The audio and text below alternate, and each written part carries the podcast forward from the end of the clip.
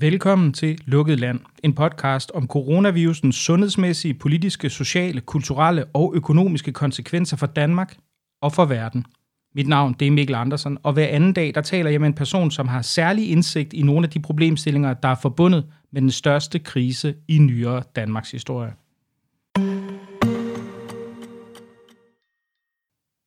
Hvordan opleves coronaen af dem, der arbejder med de allerhårdest ramte patienter? Det ved dagens gæst, der er speciallæge i intensiv medicin og siden 2014 ansat på Hvidovre Hospitals intensivafdeling, hvor han det sidste stykke tid har behandlet hospitalets coronapatienter. Hvordan adskiller den gruppe sig fra andre indlagt på intensiv? Hvilke symptomer har de? Og hvordan oplever en af dem, der udgør fortroppen i kampen mod virusen, regeringen og sundhedsmyndighedernes strategi og indsats? Alt det spørger jeg dagens gæst om. Og velkommen til dig, Søren Mikkel Knudsen.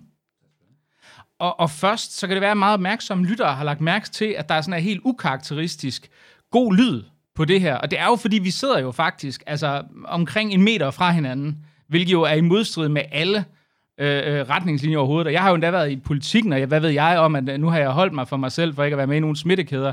Men, men alligevel så er du jo så den første, der faktisk er kommet inden for dørene herude i, øh, i snart en, en måned og en uge, eller sådan noget. Hvordan kan det være? Øh, jeg var så øh, heldig at få coronavirus på Moserviet i St. An- i St. Anton i uge 10, og blev testet positiv den 11. marts, og havde 10 dages hjemmekarantæne, hvor jeg ikke så et øje. Og så derfor har jeg en positiv test, så derfor kan jeg godt være i nærheden af andre. Jamen, øh, det er jo meget praktisk, og jeg er jo så glad for, at jeg for en gang skyld kan få lov til, til at lave noget, noget audio med, med, med ordentlig lydkvalitet på. Men hvordan oplevede du selv? Hvordan oplevede du øh, forløbet på, på egen krop? Det svarede til en to til tre dages melleminfluenza. Jeg kunne tydeligt mærke, at jeg havde ondt i musklerne og sådan almindelige symptomerne og 38,5 i temperatur. Men øhm, så gik det over. Det, der var det, det, det ikke livstruende, det var, at min lugtesans i et godt stykke tid efter cirka 10 dage, var øh, føltes som om, der stod 10 laserprinter inde i alle rum, jeg kom ind i. Okay. Den der ozonduft ja. stod i næsen hele tiden, og, det, og den er gået væk nu. Ja, det er jo en af de ting, som folk har rapporteret særligt, øh, altså at, at der skulle være de her underlige smagsforstyrrelser. Hvor lang tid var det? Det var cirka ja, nærmest 10 dage, 10-14 dage efter, at øh, influenza-symptomerne var ophørt. Okay. Hvis, hvis du ikke havde vidst, at det var corona, ville du så have, ville du have bemærket, ud over smags- og lugtforstyrrelse, ville du have bemærket noget Nej, anderledes så ville, jeg bare, så ville jeg bare tro, at jeg havde en, en lille influenza. Hvad består altså det arbejde, du laver sådan i, i almindelige ikke-corona-tider? Hvad er det, du laver på, på Hvidovre Hospital? Prøv, prøv at fortælle lytterne, hvad det er, du sådan, din, din typiske funktion er det er, at vi har to funktioner. Vi arbejder på operationsgangen, hvor vi bedøver patienterne til, øh, vi har ortopædkirurgi, organkirurgi og gynækologi på videre, eller og, og obstetrik, det der hedder fødselshjælp.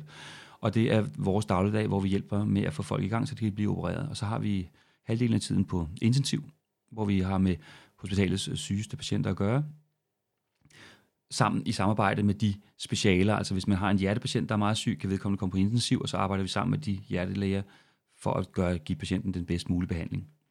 Og det har corona ændret noget på.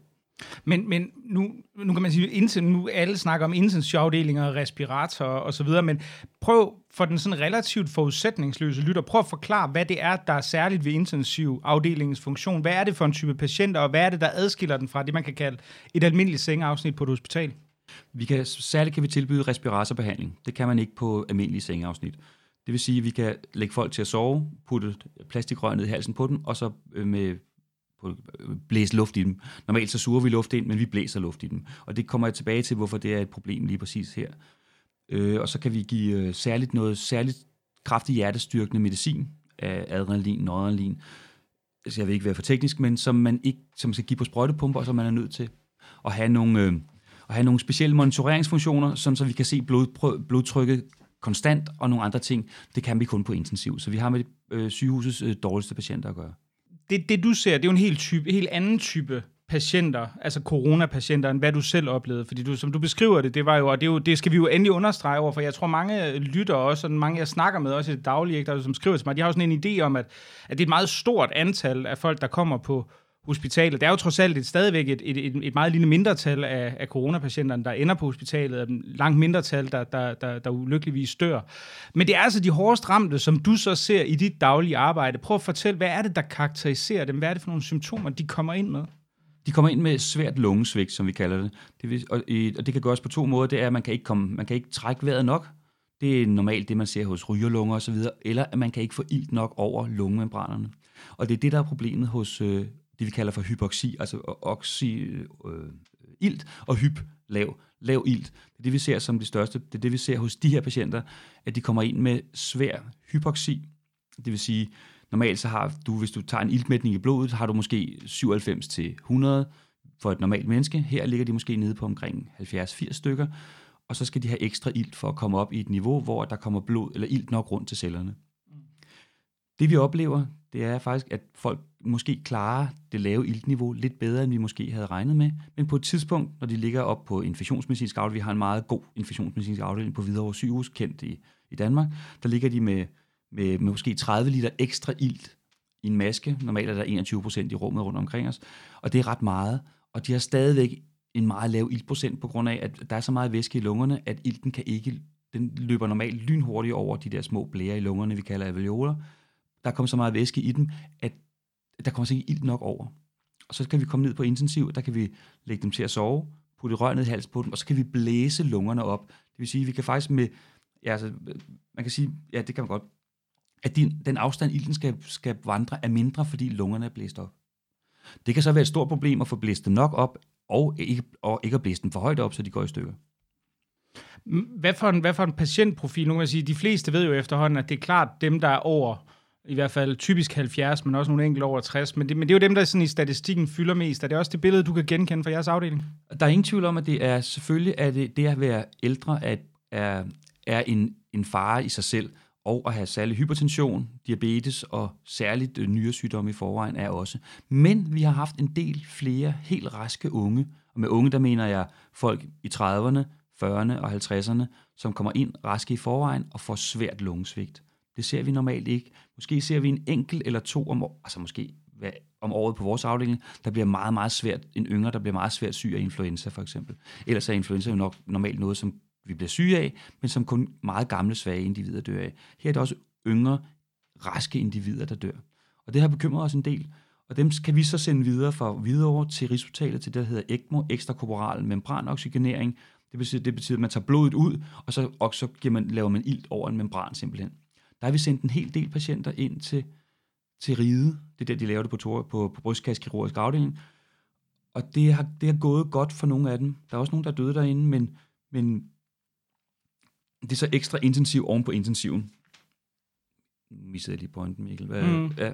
Det var, det var alders, øh, aldersgrupperne, ja. sammensætningen af patienterne. Ja, at det er, at der, at der er en meget større spredning i forhold til en normal influenzaepidemi. Der var mange, der sagde, at det var bare en ny influenza, det her. Der er meget større spredning, og unge raske bliver også meget syge. Men det er selvfølgelig vigtigt at slå fast, at det er meget sjældent, folk kommer på intensiv, eller folk kommer bliver indlagt med covid, og det er endnu, eller ikke meget, det er, det er sjældent, og det er endnu sjældnere, de kommer på intensiv.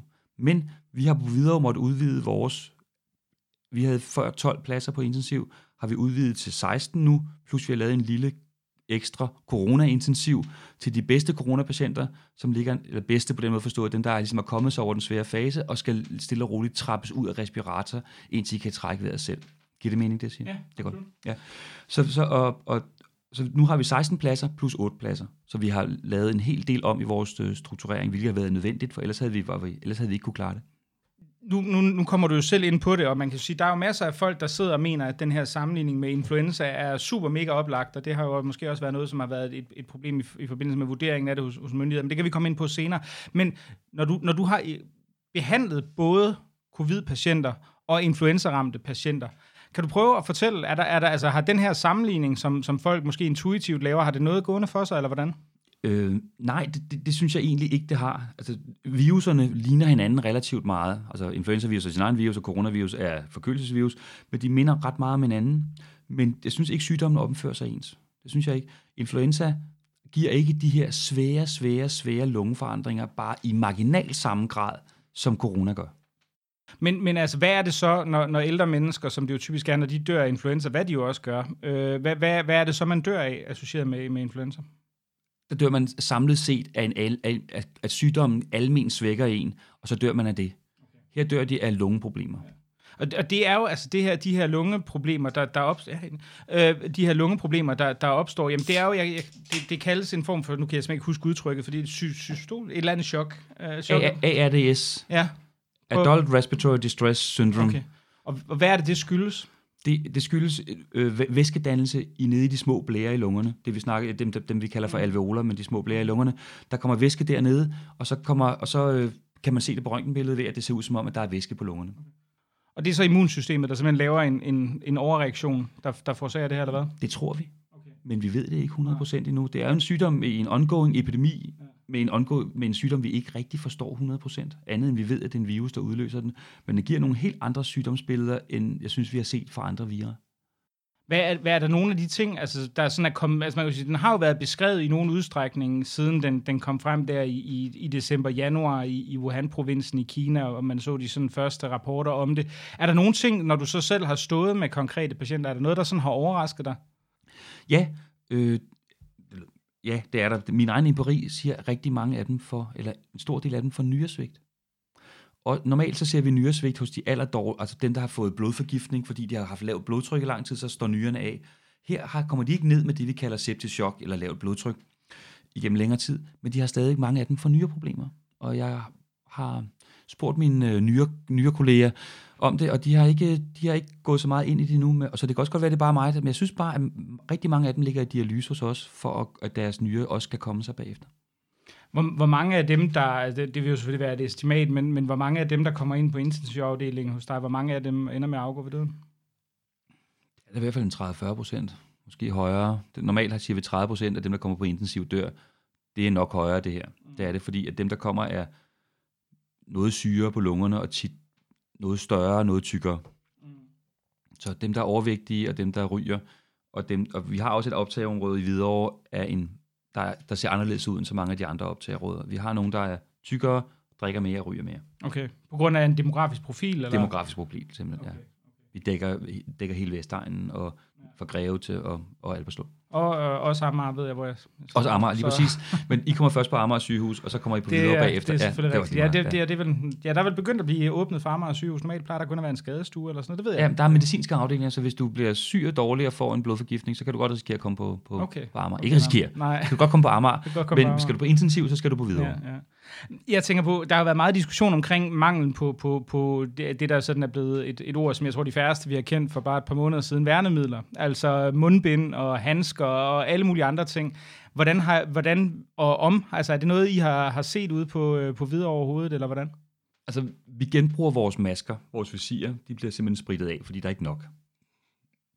Jeg har ikke set nogen shortage på masker endnu, men det, de, de snakker primært om dem, der hedder FFP3 masker, som har nogle filtre, som der også kan fjerne, som der også kan fjerne virus. Men som man kan forestille sig, så jo, jo mindre filtrene er, jo sværere er de at trække vejret igennem. Så det er nogle masker, der er meget ubehagelige at have på.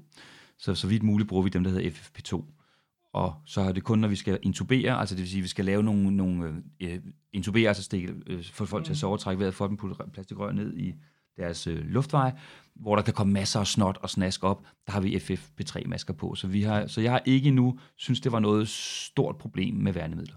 Der, der er jo nogle, øh, blandt andet hospitalsdirektører og andre, og også noget sundhedspersonale, der er blevet smittet i det danske sygehusvæsen, men til synligheden ikke i så stort omfang, som det man har set i, i eksempelvis øh, Italien. Jeg ved dog, og det er jo selvfølgelig ked af at høre, men der var jo en, en kollega, der, der, der desværre afgik ved døden, en læge, der på, på Hvidovre Hospital her, faktisk i dag.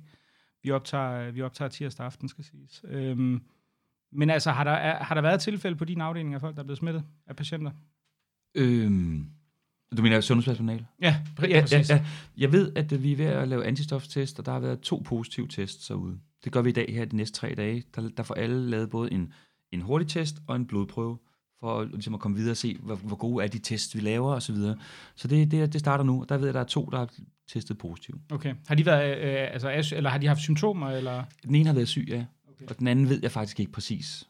Jeg, ved, altså, jeg har kun hørt om de to, og den ene ved jeg, hvem er, og han har været syg noget tid. Og det har den anden også. Jo, hun har også været syg, men på den samme måde som mig det her, nu, nu, og nu vi er ved det, altså det er en af de ting, der er meget omdiskuteret, som også har meget stort potentiale for, hvad for en tilgang man skal gå til, til, til sygdom med. Det er jo det her spørgsmål om, om det er asymptomatiske mørketal. Altså, hvor mange er det egentlig, som ikke udviser symptomer? Det kan man sige, det er, det er jo meget svært at anslå. Det er noget, der, som blodbankerne ser på, og forskellige andre.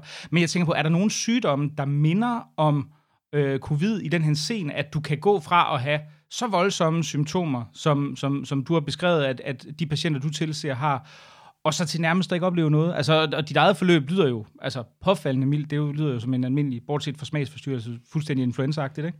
Jeg, kan, jeg kender ikke nogen sygdom, der kan gå fra nærmest 0 til at slå helt raske yngre mennesker ihjel.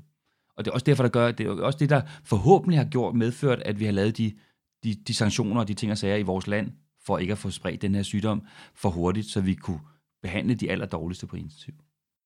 Der er jo en del, der snakker om, øh, også i forbindelse med, øh, uden at skal gå helt over i det strategiske nu, men der er jo en del, der snakker om det her med, at man godt kunne tænke sig at få udnyttet øh, de intensive afdelinger maksimalt som led i den her flokimmunitetsstrategi. Øh, hvad, prøv, prøv at forklare, hvad vil det sige, at du udnytter en intensiv afdeling maksimalt? Hvordan vil det se ud set fra dit perspektiv, hvis det var sådan, man kørte permanent? Så vil der jo ikke være plads, så vil der ikke være plads til de mennesker, der, vi, kan, vi, vi indlægger jo kun akutte patienter på intensiv nærmest på videre, eller kun akutte. Det vil sige, hvis der var helt fyldt, så var jo, måtte vi jo sige nej til to-tre patienter dagligt, eller køre dem ud på andre intensiv og håbe på, at der var pladser hos dem. Så det, det, er, det, er, det, det er ikke et issue i vores verden. Det er det. Mm. Der skal være en bufferkapacitet, ja. for, for, fordi at nogle gange så kommer der 0 patienter, og nogle gange kommer der 5 patienter på en dag på en intensivafdeling. Så, så det vil sige, at man, man, man vil skulle, i et givet fald, så vil man lave en eller anden form for maksimal kapacitet for covid-patienter, og så en restkapacitet til dem, der sådan vil komme ind som en leder i det normale. Men hvad vil det, altså, hvad, hvad vil det betyde i forhold til, til at køre i en meget lang periode med sådan et fast manding af, af covid-patienter? Og det vil betyde, at det bliver sværere at behandle almindelige intensiv. Fordi der simpelthen ikke er, der er simpelthen mindre plads på afdelingerne. Men, men, men jeg synes faktisk, at vores øh, direktion på Hvidovre har været meget hurtigt ude med, at vi har efter, at vi lavede vores første intensiv og vores lille intensiv på samme dag kirurgisk covid, den lille covid, så har de faktisk også lavet opvågningen om, vores, det, hvor man kommer ellers hen efter, når man har været opereret for et eller andet, hvor halvdelen skulle kunne tage, de har også nogle respiratorer, og så kunne vi tage flere covid-patienter der, hvis det var gået helt af, og det var, hvis det var gået endnu mere galt, end det, det, det var. Det må sige at være forklogskab. Det synes jeg, det har været, det har været ganske tilfreds med der, der foregår jo en del, også, også i Danmark, øh, eksperimenter med sådan eksperimentelle medicamenter. Der, der er det her, der hedder klokin, som er det her malaria-medicament. Øh, øh og der er også en række andre medicamenter. Er det noget, som I har øh, været involveret i ude? Ja, vi er, vi er med i det forsøg med remdesivir, som er vir, det er et, et anti, antivirus-stof, som man brugte med en, måske en vis succes i forbindelse med Ebola-epidemien her for nogle år siden. Så det forsøg øh, laver vi derude, det der hedder et, et, altså et prospektivt forsøg, hvor vi går i gang med at give den ene gruppe placebo, og den anden gruppe remdesivir, og så ser vi, hvordan det går. Man kan altid diskutere, og der er der også skarpe holdninger, om det er rimeligt at lave forsøg på, et, på en sygdom, vi ikke har fuldt forstået endnu. Ligesom med, med klokinforsøget i Sverige, som de, man har måttet stoppe, fordi patienterne fik for mange bivirkninger. Og det er jo ikke sikkert, at når, når, man, er, når, man, er, når man er dødeligt syg af, en, af, af, af coronavirus, så kan det jo være, at man bliver slået ihjel af bivirkningerne af klokin. Så siger man i Danmark, at vi bruger hydroxy, vi bruger hydroklokin, ham der, lige her rundt om hjørnet sidder der en, en, en læge i Dragør, som, som laver sin egen forsøg. Jeg, jeg synes ikke, det er særlig smart. Det synes jeg ikke. Hvorfor ikke? Fordi vi ikke kender sygdommen godt nok vi kan, hvis, vi nu, hvis vi tager den her epidemi, og så samler vi data op, og så, det er jo nu er det personlige holdninger, det her, mm, ja, det, er, det, er ikke, det, det er ikke, hvad der er rigtigt og forkert. Ja. Men, og, så samler, og så samler data op, så vi ved noget mere om sygdommen, så kan vi planlægge vores forsøg til næste gang, der kommer en epidemi. Så ved vi en lille smule mere om det, så tager vi ikke bare et tilfældigt medicin. Nogle af synes bare klokin, og undskyld, det var en, mm. jeg tager et, et, et, et glas ned fra skabet, mm. øh, et, et tilfældigt øh, præparat ned fra hylden og siger, det er nok godt, og så tester vi det. Fordi vi ved, at alle medicin har bivirkninger, og det er ikke sikkert, at de her patienter har særlig brug for særlig mange bivirkninger. Det kunne være, at vi bare skulle gøre præcis som vi plejede, og så samlede vi data ind, og så så vi, hvordan det gik. Men jeg tror, mange sidder jo med den her, hvad kan man sige, sådan intuitiv fornemmelse af, okay, der er nogle patienter, som har det virkelig, virkelig dårligt, de kan risikere at dø, så hvad er der tabt ved det? Kan man ikke lige prøve at se, hvis der er nogen, der, en læge i Frankrig, eller i Dragør, eller et eller andet sted, som siger, at jeg har præparat X, er det ham fra Marseille, du tænker på, eller hvad? Ja, ja også det, ja. øhm, altså, kunne man så ikke lige, uh, kunne, altså, jeg mener, hvad er der at tabe, og, og hvis, uh, hvis de er med på det, hvilket de jo sikkert er, mange er ja, i en disparat situation, hvad er problemet så? Det kan være, at de bliver slået ihjel af det præparat, de får. Og så er det spørgsmålet, hvor meget kan man acceptere? Hvis man redder en på bekostning af 10, mm. det var, en, det var der meget få af os, der ville gøre, men er det okay at, få, at slå en ihjel for at redde 10? Det er en etisk diskussion, eller en, et, et etisk dilemma, som, som, øh, som, jeg, som jeg synes, vi skal vente med at tage tilbage efter den her epidemi. hvis vi så ser og vender os lidt mere mod, hvad kan vi sige, de mere politiske aspekter af det her, der skal jo sige, det er jo ikke noget, du har blandet dig i, ellers du er herinde som både som, som læge og intensiv læge og som, øh, og som, som almindelig borger i Danmark. Men hvis vi nu ser på de tiltag, som, som regeringen, hvis vi starter med det, den nedlukning, vi har, vi har set, øh, og hvordan man ellers har grebet virusen an i Danmark, hvad er, hvad er din vurdering af det? Det er jo som, som, som sagt personlige holdninger. Så mener jeg, at nedlukningen den 11. marts var noget nær det rigtige tidspunkt at gøre det på. Det synes jeg, vi ser nu. Og, det, og ikke bare på, at det var heldigt at gøre det der, men vi havde empirien fra et land som Italien, der var ved at, altså Norditalien, det rigeste, et af de rigeste områder i, i, øh, i Europa, var simpelthen ved at blive, blive, blive øh, hvad det, trumlet, øh, var fuldstændig overbelastet sundhedsmæssigt. Jeg har en kollega dernede, som jeg var afsted med, med Læger Uden Grænser med her for nogle år siden, som fortalte om, hvor forfærdeligt det var, hun bor i Verona og er blevet sendt hjem, fordi at hun er karkirurg og kunne ikke hjælpe, så hun skulle være i karantæne, sagde, at det var så forfærdeligt på de sygehuse, og at, som sagt, så kørte man jo lige ud om natten. Jeg mener, det var det eneste rigtige at gøre at lukke Danmark den 11. marts. Man kan altid diskutere om, hvor meget der skulle være. Skulle det være lukket mere, eller skulle det være lukket mindre? Men jeg mener, det at handle på det tidspunkt, det var det eneste rigtige at gøre. Men der er jo stadigvæk folk, som jeg også venter, der, der vil sige, jamen prøv at høre, det her, det er jo, øh, altså der, der døde de her 2800 i hvert fald, der var en statistisk overdødelighed på 2800 i forbindelse med influenza-sæsonen 17 og 18, og vi har 200 døde af corona lige nu. Hvad altså, det, hvor, hvorfor er det øh, sådan en stor big deal, at vi skal lukke hele samfundet ned? For det gør vi jo ikke, når der er influenza, vel? Og det kan jeg også godt forstå. Men hvis der var hvert år var 2.000 influenza-patienter, der kom på intensiv, så kan jeg love dig for, at altså så tingene anderledes ud, hvis vi skulle have 2.000 ekstra intensivpladser i Danmark. Og det kan, vi, det, det, det, det kan vi simpelthen ikke honorere, og der vil komme stormløb på sygehusene.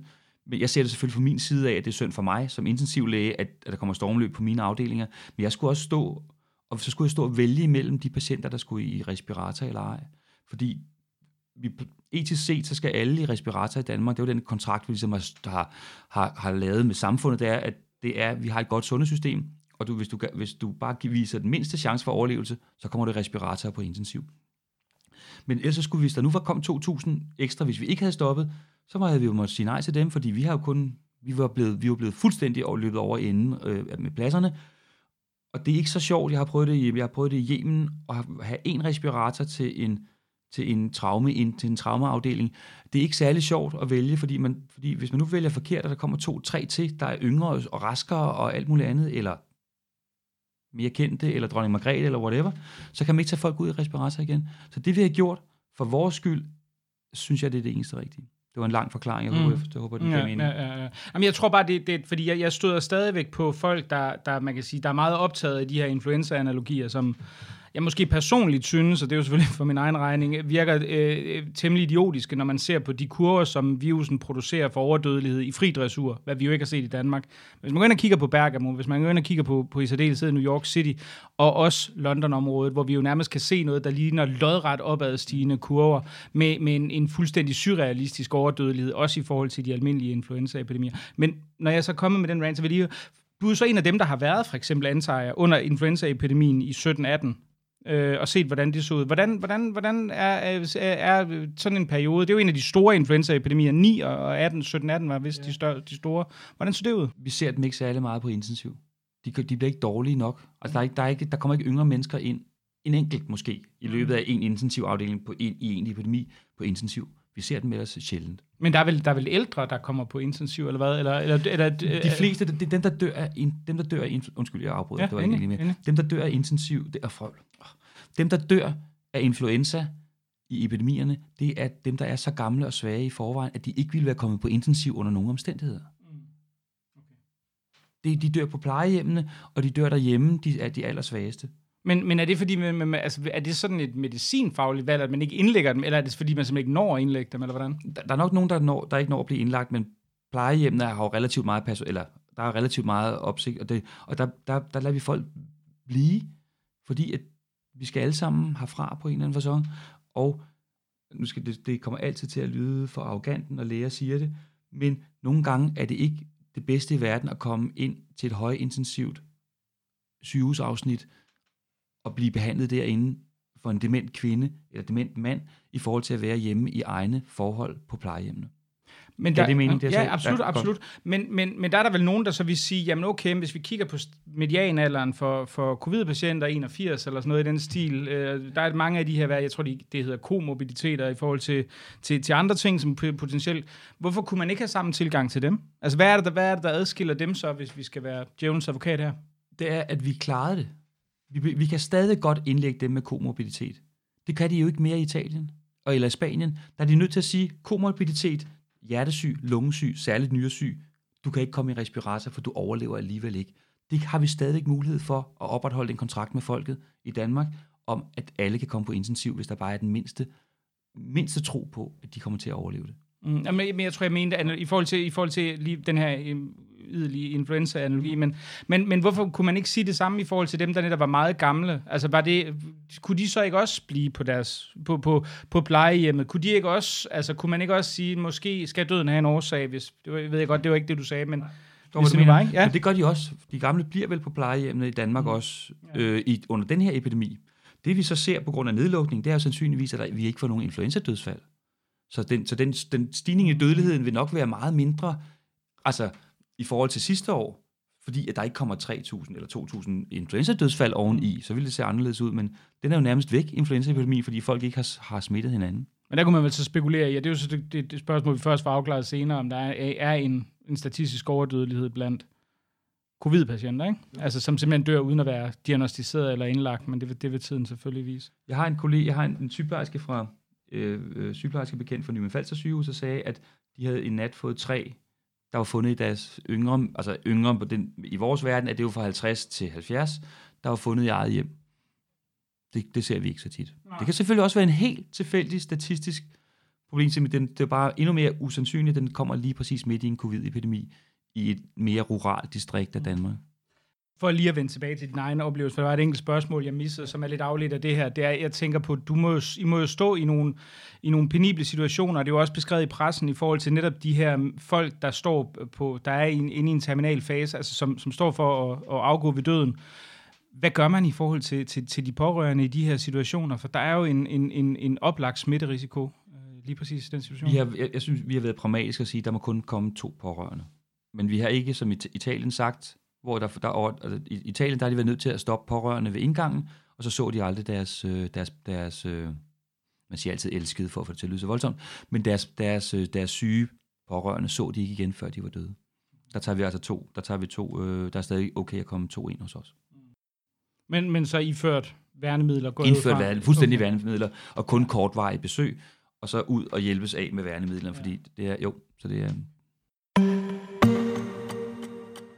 Og her tillader jeg mig lige at afbryde programmet for en meget kort bemærkning. Lukket land er gratis, og det bliver det ved med at være, men jeg bruger en del tid på det, så hvis du kan lide det, du hører, så vil jeg sætte meget stor pris på et bidrag til mit arbejde med programmet.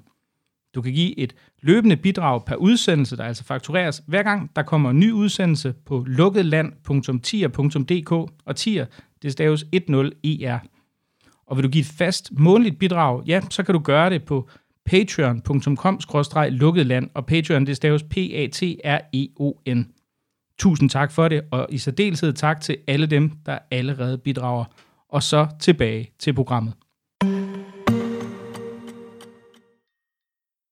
Jeg ved, jeg ved, at du særligt i forhold til, til den svenske tilgang øh, under ledelse af den, øh, den efterhånden meget, også i Danmark berømte øh, øh hat Anders Tegnell, øh, deres svar på, øh, på Brostrøm. Øhm, den er du noget kritisk overfor. Kan du prøve at redegøre for, hvad det er, du, øh, du mener, der er problematisk ved den her lidt mere åbne tilgang, som man altså praktiserer i Sverige? Som sagt, så er det øh, egen holdning, og det kan være at tage fuldstændig fejl. Men så vidt jeg ser, så stiger det svenske dødstal kraftigt. Og en af årsagerne til, at man ville holde samfundet åbent, det var for ikke at, det var for at for at sørge for, at økonomien klarede sig. Nu kan risikere man i stedet for at måtte lukke ned i på et meget senere tidspunkt, med måske mere angst i befolkningen og alt muligt andet, som gør, at jeg tror, at, at han de kan få et dobbelt, dobbelt slag tilbage, svenskerne. Men det er jo i bagklogskabens lys. I forklogskabens lys, der byggede Anders Tegnell det på hans erfaringer, for så vidt jeg ved, og nu skal jeg passe lidt på med, hvad jeg siger, men for jeg ved fra hans erfaringer med Ebola-epidemier for 10-15 år siden. Og så har han siddet meget længe på sin post, og det gør nogle gange, at man bliver en meget sikker i sin sag. Og nu virker det som om, Anders Tegnell har malet sig op i et hjørne, der gør, at han ikke kan komme tilbage og sige, vi er nødt til at gøre nogle flere drastiske ting i Sverige. Sverige har også en anden demografi end Danmark. Er der 25 per kvadratkilometer, og i Danmark er der 130 eller deromkring. Så i princippet burde svenskerne helt af sig selv kunne holde deres smitterate helt automatisk meget lavere, men de har overholdt, hvad er der, 1000 svenskere, der er døde, og 200 12, danskere. 1200. 1200 nu. 1200 rundet de af. Ja, og vi startede cirka ved, ved samme niveau, ikke?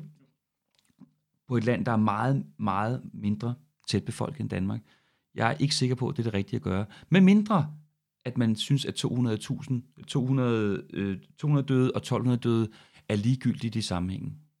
Fordi svenske intensivafdelinger er jo heller ikke overbelastet nu, men det har været tæt på, særligt i Stockholm, som jo må være det sted, der er tættest på at kunne sammenlignes med Danmark. Mm. Ja, altså det virker jo til, til smitten er koncentreret i, i Stockholm, om inden den er også spredt ud til andre byer efterhånden, hvor, hvor retterne faktisk er lidt uhyggelige, hvis man følger dem.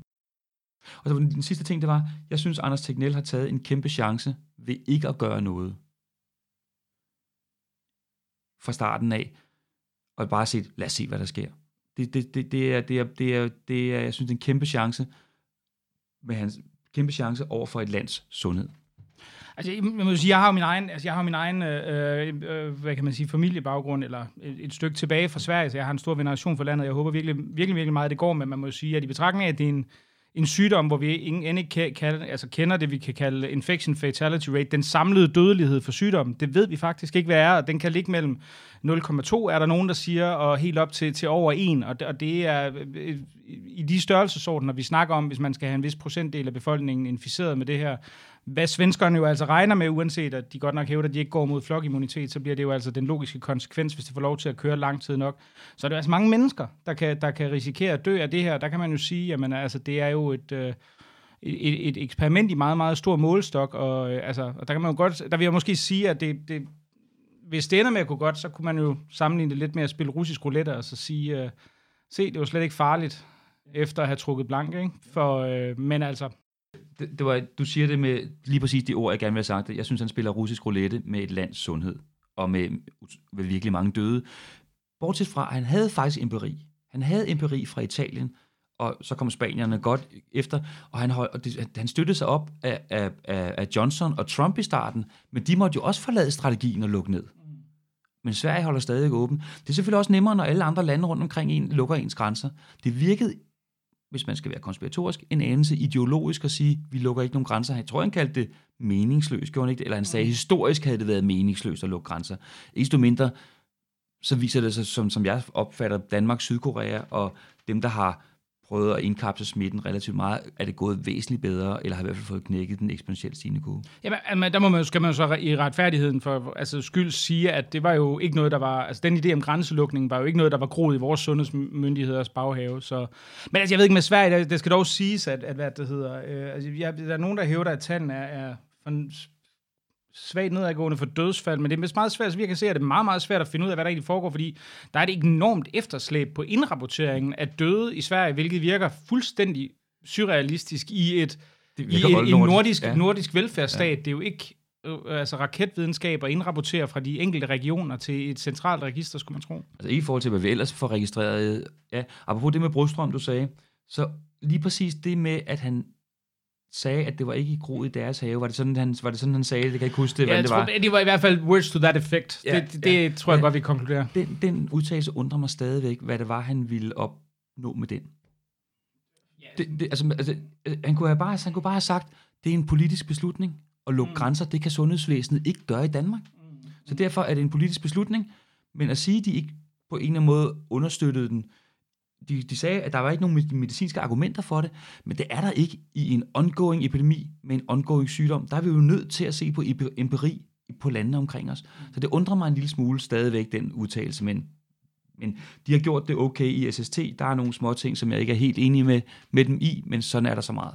Ja, for det er lige for at tage det, da vi, vi, vi talte herinde her inden udsendelsen, der, der nævnte du, at der var nogle ting i forhold til, der, til, til, til Sundhedsstyrelsens vurderinger af af, af virusen, øh, som du i hvert fald havde undret over, og, og også nogle andre øh, kolleger, øh, øh lægekolleger, som øh, havde synes var lidt, lidt, lidt mærkeligt. Kan du prøve at redegøre for, hvad det var? Det var, at den, 31, den 30. januar, der kom der en artikel i New England Journal of Medicine, som måske er det næststørste medicinske tidsskrift, omkring, at covid var as, havde asymptomatiske smittebærere.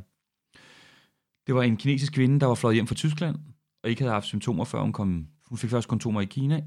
Ikke fantomer, men symptomer i Kina. Og så viste det sig, at de fire, hun havde besøgt i Tyskland, blev syge alle sammen. Den artikel kom den 30. januar. Allerede den 31. januar diskuterede vi den på, i vores læge-Facebook-gruppe, der bare hedder Læger, omkring, at det var vi ikke det lød relativt voldsomt, fordi at den gamle SARS, som SARS, den gamle, ja, covid havde jo også SARS, men det er også lige meget, men nu SARS og covid er to forskellige mm. ting. Den gamle SARS fra 2003-2004, der smittede kun de, sygeste, de syge individer smittede i slutningen af sygdommen. Og der tror jeg, at SST har, ikke har set den artikel. Det burde de, men det sådan er det. Eller ignoreret den som værende, det troede de ikke på, fordi så kan jeg bedre forstå strategien med, at man lod kinesere komme ind i Danmark, hvis de ikke var syge, og at man lod blive ved med at lade folk flyve ind fra Italien eller Norditalien. Der ville jeg nok have ment, at man skulle være lidt hurtigere ude og anbefale, okay, hvis der er ansystematisk smitte, så bliver vi nødt til at stoppe smittekæderne fra, i hvert fald fra Kina, og i hvert fald fra Italien. Ja, fordi man må jo sige, altså det, i Danmark ser det jo ud til, og det kan du jo i den grad tale mere om, for det er jo der, du selv er blevet smittet øh, på, på en skiferie. Altså det er jo, at, at, at altså, der kan man jo sige, at, at, at sundhedsmyndighederne vælger jo ikke, selvom man ved, at der på det her tidspunkt er konstateret smitte i Østrig, så vælger man jo ikke at fraråde øh, rejse til de her steder. Og man kan jo sige, hvis, hvis man havde gjort det, folk kunne have lavet være med at følge det.